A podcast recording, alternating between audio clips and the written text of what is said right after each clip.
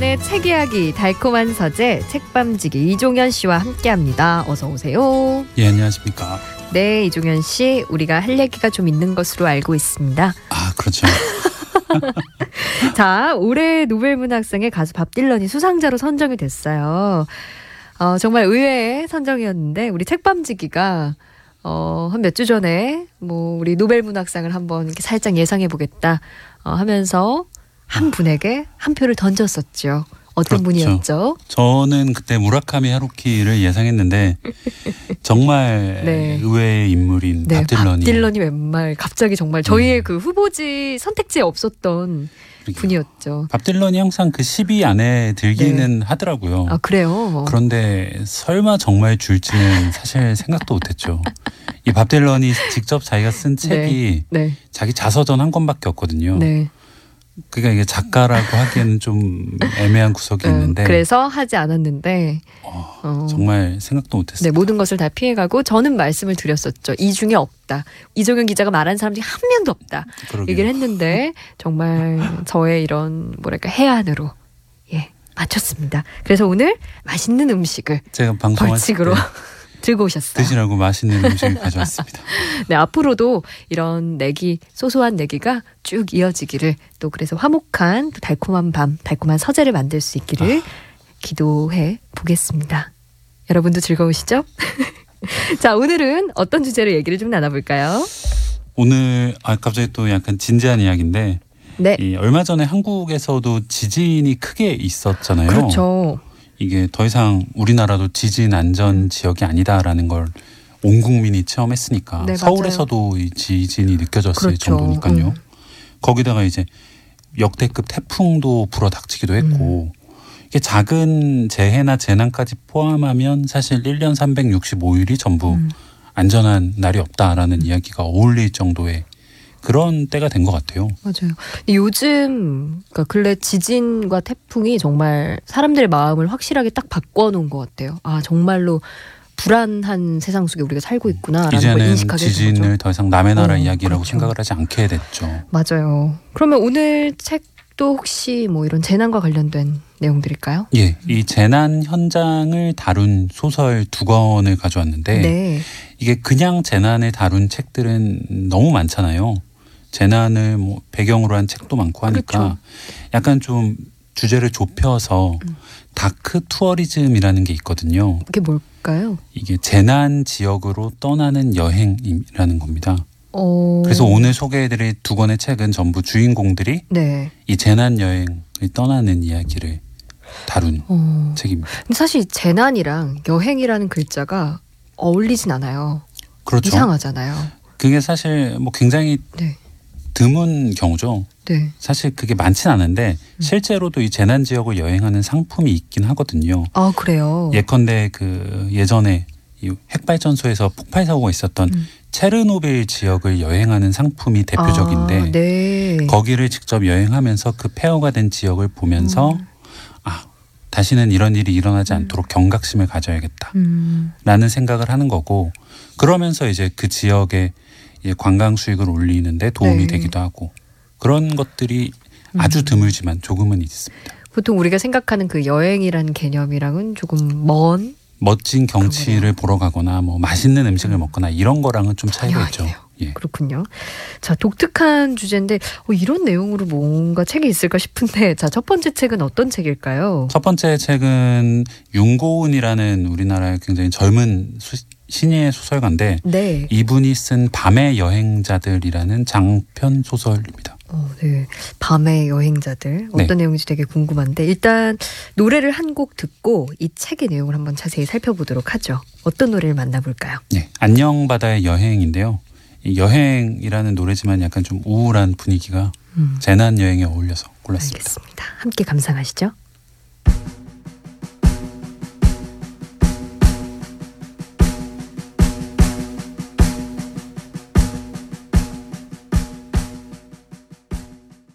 달콤한 서재 책밤지기 이종현 씨와 함께하고 있습니다. 재난 지역으로의 여행을 다룬 첫 번째 책 밤의 여행자들 얘기하고 있습니다. 어떤 내용일까요?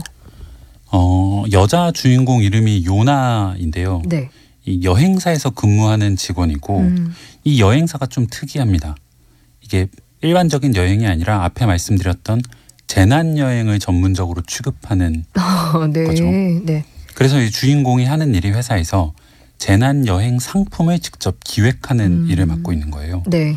그래서 올해로 회사 입사한 지 10년째 되는 그럭저럭 일은 음. 하지만 뭐 또 아주 잘 알려진 사람은 음. 아닌 이 집과 회사만 오가는 그런 좀 평범한 캐릭터인 거죠.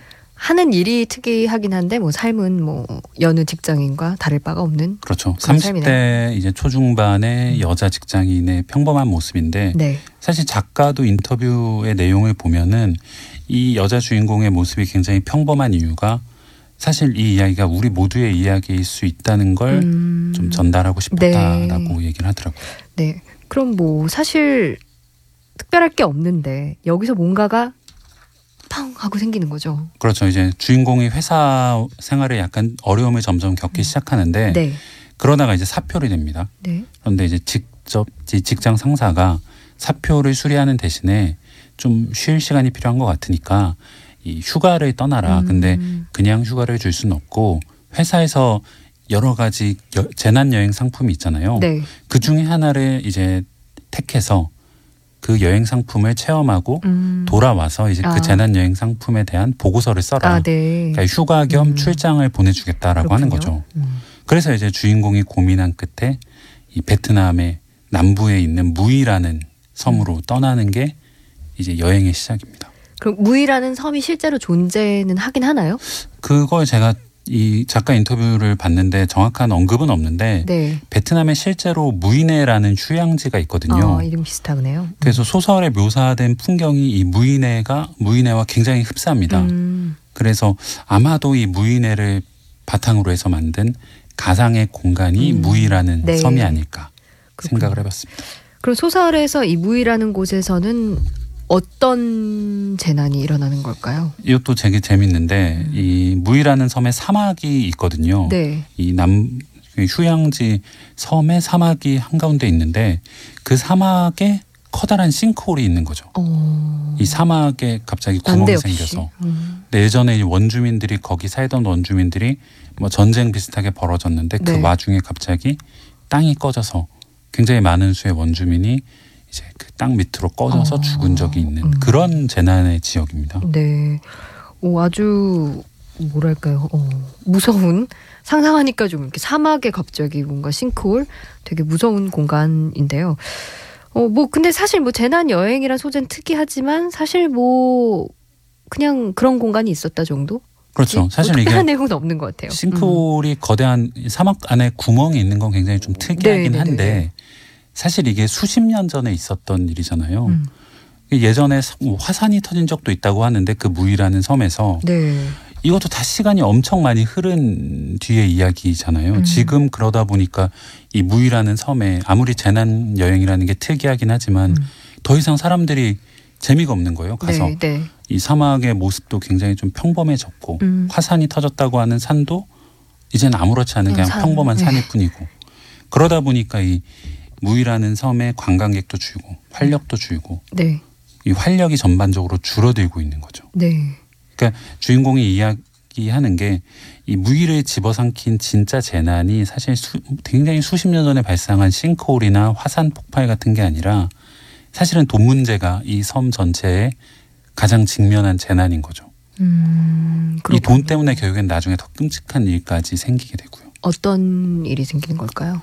이 재난 여행지로 매력이 떨어진다고 말씀을 드렸잖아요. 네. 그런데 이미 섬 전체의 주된 이 수입원은 관광인데 음, 당연히 관광객이 줄면 섬 전체가 살기가 힘들어지겠죠. 그렇겠죠. 그러다 보니까 이 섬 전체의 관광객들을 상대하는 총괄 매니저 같은 사람이 있는데 이 사람이 이 재난을 직접 한번 계획을 합니다. 인공적으로 재난을 계획을. 발생시키자. 어. 그래서 이제 그 섬에서 섬에 있는 사막에서 싱크홀이 발생했다고 말씀드렸잖아요. 네. 그런데 이 싱크홀을 한 번 더 일으키자라고 얘기를 하는 거죠. 인공적으로 한 번 더 일으키자. 사실 오, 싱크홀이라는 게이땅 밑에 가상의 공간을 좀 텅 빈 공간을 만들어서 네. 무너뜨리기만 하면 되는 거니까 음. 그렇게 어려운 건 아니거든요. 이 음. 싱크홀이라는 걸 만드는 게 그러다 보니까 이 한 번 우리가 직접 싱크홀을 다시 한 번 발생시켜서 음. 이 무이라는 섬에 전 세계 여론을 한번 다시 모아보자 이런 어. 걸 계획하는 거죠. 그 사람들이 뭐 동의하거나 뭐 같이 해보자 뭐 이래, 이랬을 것 같진 않은 좀 끔찍한 상상력인데. 굉장히 끔찍한 계획인데 예. 사실 이게 소설의 주된 메시지와도 연계되어 있는데 이 섬 전체에서 일하는 사람들이 조금씩 그 계획에 동참을 하거든요. 어, 그런데 네. 다들 아주 작은 업무만 맡는 거예요. 예컨대 그 싱크홀을 만들었을 때 그 싱크홀에서 발견돼야 할 시체들을 처리하는 업무를 맡은 사람이 있는데 그 음. 사람한테는 아주 작은 업무만 맡기면은 그 사람은 이거는 내가 준비하는 게 아니라 나는 이 일만 하고 아. 빠지면 돼 이런 생각을 하는 거예요. 사실 진짜 저 사람이 하고 있는 거야. 뭐 이런 저 식으로. 사람이 하는 거야. 어. 책임을 회피하는 거죠. 네네네. 사실은 그 작은 작은 업무들이 음. 이 조각이 하나씩 모여서 그 거대한 계획이 완성이 되는 거잖아요. 음. 이 주인공인 요나라는 여행사 네. 직원도 처음에는 이 계획을 듣고 굉장히 반발을 하는데 네. 나중에는 이 매니저가 설득을 해요. 당 이게 이 계획 여행 상품을 다시 한번 좀 발전시켜야 이제 여행사도 손님을 많이 끌 거고 어. 당신도 이제 이 한국에 돌아가서 여행사에서 대접을 받을 수 있지 않겠냐. 흥행을 일으킬 수 있지 않나. 마침 이 요나라는 직원도 네. 자기가 회사에서 입지가 굉장히 불안하던 차에 네. 그 설명을 듣고는 이게 참여하게 되는 거죠. 어, 처음엔 사표 낸다 그래놓고 가서 그런 일을 또 참여하게 되는 거군요. 근데 이게 너무 끔찍하네요. 돈 때문에 재난을 만들고 거기에 사람들이 동참을 하고 그리고 뭐랄까요 방관자 관찰자였던 이 사람도 거기에 끼어들어서 함께 그걸 한다. 그렇죠. 사실 음. 이 진짜 재난이라는 게 뭔지를 묻는 소설인데 네, 우리 주변에 보면 돈이나 황금 만능주의 이런 말들 많이 쓰잖아요. 네, 이 작가가 이야기하고 싶은 게 이런 현실 자체가 어떻게 보면은 끔찍한 재난일 수도 있다라는 메시지를 던지는 거거든요. 네. 그래서 되게 아이러니한 게 이 주인공이 다니는 여행사의 이름이 정글입니다. 정글. 이, 회, 이 회사의 이름이 정글인데 이 정글에서 하루하루 힘겹게 살아가는 주인공의 모습이 그 자체로 어떻게 보면 재난을 겪고 있는 거죠. 음. 그러니까 주인공이 네, 이 무이라는 베트남의 섬으로 재난 여행을 떠났는데 네. 이미 여행을 떠나기 전부터 주인공은 재난의 한복판에 있었던 거죠. 그렇죠. 근데 남의 또 재난을 보면서 그런 여행을 떠나면서 뭔가 거기서는 위안을 얻는 건가요? 뭐, 뭐 어떻게 그렇죠. 사실 이 재난 여행이라는 음. 거 사람들이 가는 것 자체가 이상하잖아요, 그죠?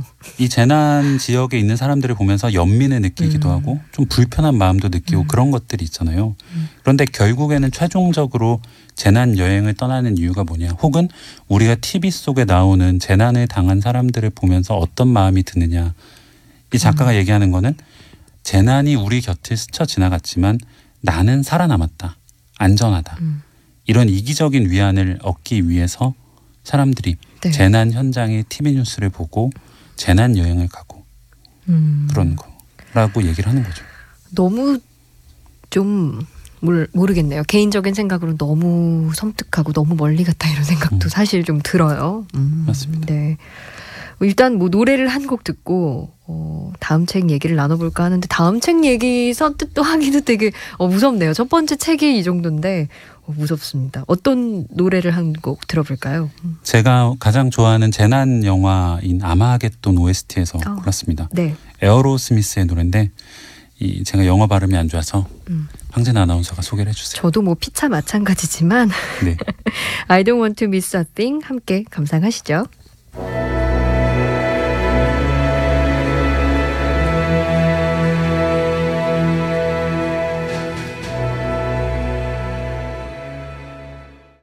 책밤지기 이중현 씨와 함께 달콤한 서재 듣고 계십니다.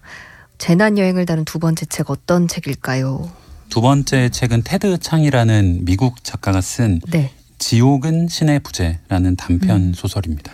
테드 창은 저는 아주 생소한 작가인데요. 어, 이 미, 미국의 SF 작가인데요. 네. SF 소설을 좋아하시는 분들은 아마 음, 굉장히 네네. 잘 아는 유명한 작가인데 이 SF 소설에 수여하는 상들이 있거든요. 전 네. 세계적으로 그 상들을 휩쓸고 있는 작가라고 아, 보시면 그런 되고 분이군요. 이분의 별명 중에 하나가 글자 수당 가장 많은 상을 탄 작가.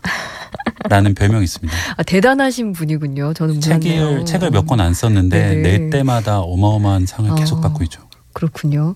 어, 이분이 쓴 지옥은 신의 부재라는 단편 소설 네. 오늘 만나볼 텐데 제목이 되게 특이해요. 그렇죠. 이게 네. SF 소설인데 신이 등장하는 소설이거든요. 네. 그래서 이 간단하게 내용을 말씀드리면은 이 천사가 세상의 모습을 드러내는 걸 이제 그 종교적으로 강림이란 음. 표현을 쓰잖아요. 네. 지금 우리 현실 세계에서는 이 강림이라는 개념이 굉장히 초현실적인 네. 개념인데 이 지옥은 신의 부재라는 책에서는 강림이라는 게 굉장히 일상적인 자연현상처럼 묘사가 됩니다. 아, 뭐 비 오고 눈 오듯이 예컨대 그러시나요? 이 태풍이 일년에 열 몇 개 이제 우리나라를 네. 예컨대 지나간다고 생각하시면은 이 천사의 강림이 실제로 일년에 여러 번 나타나는 어. 현상처럼 묘사가 되는 아 거죠. 그렇군요. 대도시의 모습에 나타내기도 하고 네.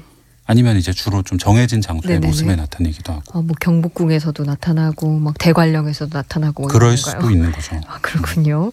그럼 뭐 천사가 나타나는 게 날씨 변하듯이 뭔가 이렇게 뭐 태풍 오고 뭐 이런 거 오는 것처럼 그냥 일상적으로 오면 이게 근데 천사가 나타날 네. 때 그냥 천사의 형상이 딱 나타나는 게 아니라 네 천사와 함께 어마어마한 자연 현상이 동반된다라고 묘사를 합니다. 이를테면 뭐 예컨대 이제 천사의 모습이 이 하늘에서 딱 나타나면은 네, 돌풍이 불고 우박이 떨어지고 지진이 나고 어, 갑자기 용암이 끌어오르고 땅 위로 이러는 거죠. 네. 그리고 이제 천사를 가까이에서 만난 사람들한테는 이 무작위로 이 축복과 재앙이 닥칩니다. 아 그냥 축복만 오는 게 아니라 재앙도 같이 오나요? 예컨대 이제 천사를 마주한 사람 중에 기적을 체험해서 갑자기 병이 낫는 사람도 있고 불구이던 몸이 고쳐지는 사람도 어, 있는가. 하면은 아무 문제 없던 정상적인 사람이 갑자기 병이 생기고 장애가 생기기도 하고요. 어. 이 천사의 강림이 축복이 될 수도 있고 재난이 될 수도 있는 거죠. 오, 이거를 뭐, 뭐 실제로 물론 이런 일이 없겠지만 이런 일이 생긴다고 하면은 천사가 나타난다는 게 막 지금 생각하는 것처럼 막 기쁘고 좋고 한 일은 전혀 아니겠어요. 그렇죠. 특히 이 소설의 주인공에게는 특히나 그런데 네. 이 주인공이 닐이라는 사람인데 굉장히 평범한 삶을 살던 이 유부남이었거든요. 그런데 네. 어느 날 이제 천사가 강림한 곳에 있던 아내가 천사를 보고 갑자기 죽게 된 거죠. 어. 너무 건강하던 아내가 네. 천사의 강림 때문에 죽게 되니까 이 주인공이 그 사실을 받아들이지 못하고 이제 아내를 다시 만나고 싶다. 어, 네. 그런 생각을 계속하다가 아 나도 천사를 만나러 가자. 그래서 천사를 만나서 자기도 죽게 되면은 네. 아내가 간 천국으로 자기도 갈 수 있을 거야라고 생각을 하면서 이제 재난 지역, 어, 천사가 나타나는 지역으로 네. 여행을 준비합니다. 뭔가 천사에게 보복을 하려고 막 찾아다니는 줄 알았는데 그게 아니라 아 뭐 보복을 할 수는 어. 없죠. 예. 사람이 인간이 어떻게 그렇죠. 뭐 그럴 오히려 없지만 그냥 자신도 어, 죽게 되길 바라면서 천사를 찾아다니는 아내를 만났 거죠. 아내가 이제 천사를 만나서 죽게 될 때이 음. 천국으로 올라가는 모습이 보였다라는 식으로 생각을 아, 얘기를 하거든요. 네. 그러니까 자기도 이제 천사를 만나서 죽게 되면은 음. 아내를 따라갈 수 있을 거다라고 음. 생각을 하는 거죠. 어, 정말 예, 상을 많이 받은 작가답습니다. 상상력이 어마어마한데요. Nobody else here, baby. No one here to blame. No one to point the finger. 유투의 If God Will Send His Angels 들었습니다. 시티 오브 엔젤의 OST였죠. 네, 천사가 나오는 이야기를 하고 있으니까 음. 이 천사가 나온 영화 중에서 골라봤습니다. 근데 이 영화 속의 천사는 아주 뭐랄까 착하고 그야말로 우리가 아는 천사? 그렇죠. 인간과 심지어 사랑에 빠지는 이런 천사였는데 어, 오늘 만나고 있는 천사는 전혀 다른 천사입니다. 전혀 다른 모습이죠. 이 예. 지옥은 신의 부재라는 소설 네. 속의 천사는 사실 인간을 신경도 안 쓰는 모습이죠. 그러니까 음. 태풍 같은 거죠. 태풍이 인간을 신경 쓰진 않고 자기 갈 길 가는 거잖아요. 네. 천, 이 소설에 나오는 천사도 마찬가지로 음. 그냥 자기가 나타날 때 나타났다가 사라질 때 사라지고 그런데 이제 음. 거기에 따른 영향은 네. 사람들이 받는 거죠. 그냥 가나요? 정말 뭐 누가 죽거나 뭐 이래도 그냥 신경 그런 쓰지 것들을 않고? 전혀 신경 쓰지 않고 그냥 아무 일도 없었던 것처럼 사라진다라고 묘사가 네. 되거든요. 이게 그러다 보니까 보통 사람들은 천사가 천사를 가급적 안 마주치려고 노력을 하죠. 천사가 강림했을 때 어떤 일이 벌어질지는 어, 자기한테 갑자기 없으니까. 재난이 닥칠 수도 있으니까 그렇죠. 피하려고 하는데 네. 이 주인공은 아내를 다시 만나야겠다는 생각이 있으니까 이 천사를 쫓아다닙니다. 음, 그래서 이 천사들을 쫓아다니는 또 사람들이 있을 거 아니에요. 이런 일이 있으면 항상 그런 사람들이 그렇겠죠. 있듯이. 네. 그래서 그런 사람들끼리 이제 뭐 연락을 주고 받으면서 무전기로 어. 어디에 천사가 나타났다 그러면은 이제 급하게 지프차를 어, 타고 네. 달려가기도 하고 그러는 겁니다. 그렇군요. 그래서 주인공은 결국에 어떻게 되나요? 천사를 만나나요? 또 아내도 뭐 만날 수 있나요? 천사를 만납니다. 그래서 천사를 이제 뒤를 쫓는데 네. 트럭을 타고 그러다가 이제 천사의 주변에 있던 돌풍에 휘말리면서 트럭이 뒤집어져서 어 죽게 됩니다. 네. 그래서 이제 어떻게 보면은 주인공이 원하던 그렇죠. 결론이잖아요. 네네. 천사가 자기가 죽게 될 때 천사의 근처에 있었기 때문에 네. 이제 자기도 천국에 갈 수 있다라고 생각을 했는데 네.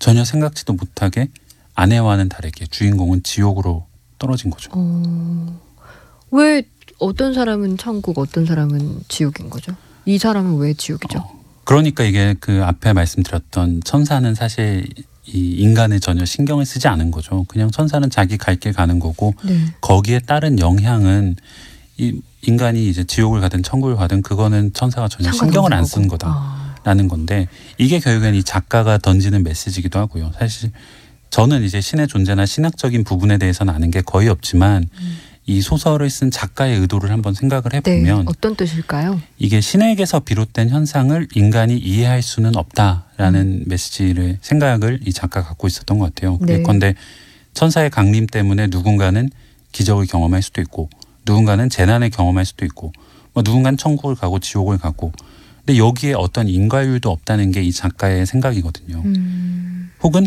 이 사람이 지옥을 가는데 왜 가는지를 아무도 알 수가 없잖아요. 네. 이해를 못하는 거죠. 네, 전혀. 음. 바꿔 말하면은 이 신의 존재라는 게 인간에게 자비를 베풀거나 혹은 어떤 잔인하게 뭔가 벌을 내리기 위해 존재하는 게 아니라 네. 그냥 신은 존재할 뿐이다라는 게 이 작가의 메시지거든요. 음, 그렇다면 지옥과 천국이 다를 게 뭐냐라는 네. 질문이 나올 텐데 이게 제목에 답이 있다는 겁니다. 지옥은 그저 신이 존재하지 않는 곳 이다. 어, 라는 지옥은 신의 부재. 신이 예. 존재하지 않는 그래서 이 뿐. 소설을 말씀을 다시 음, 이 배경을 설명을 좀 드리면은 네. 이 세계관이 굉장히 독특한데 우리가 살아가는 이 세계가 있잖아요. 네. 근데 지옥이라는 공간이나 천국이라는 공간이 우리가 사는 세계에서 보인다는 설정이거든요. 어. 지옥은 음. 땅 밑에 있는데 네. 땅이 땅이 이제 반투명해서 지옥으로 떨어진 사람들이 어떻게 보여요. 살아가는지가 어. 보여요.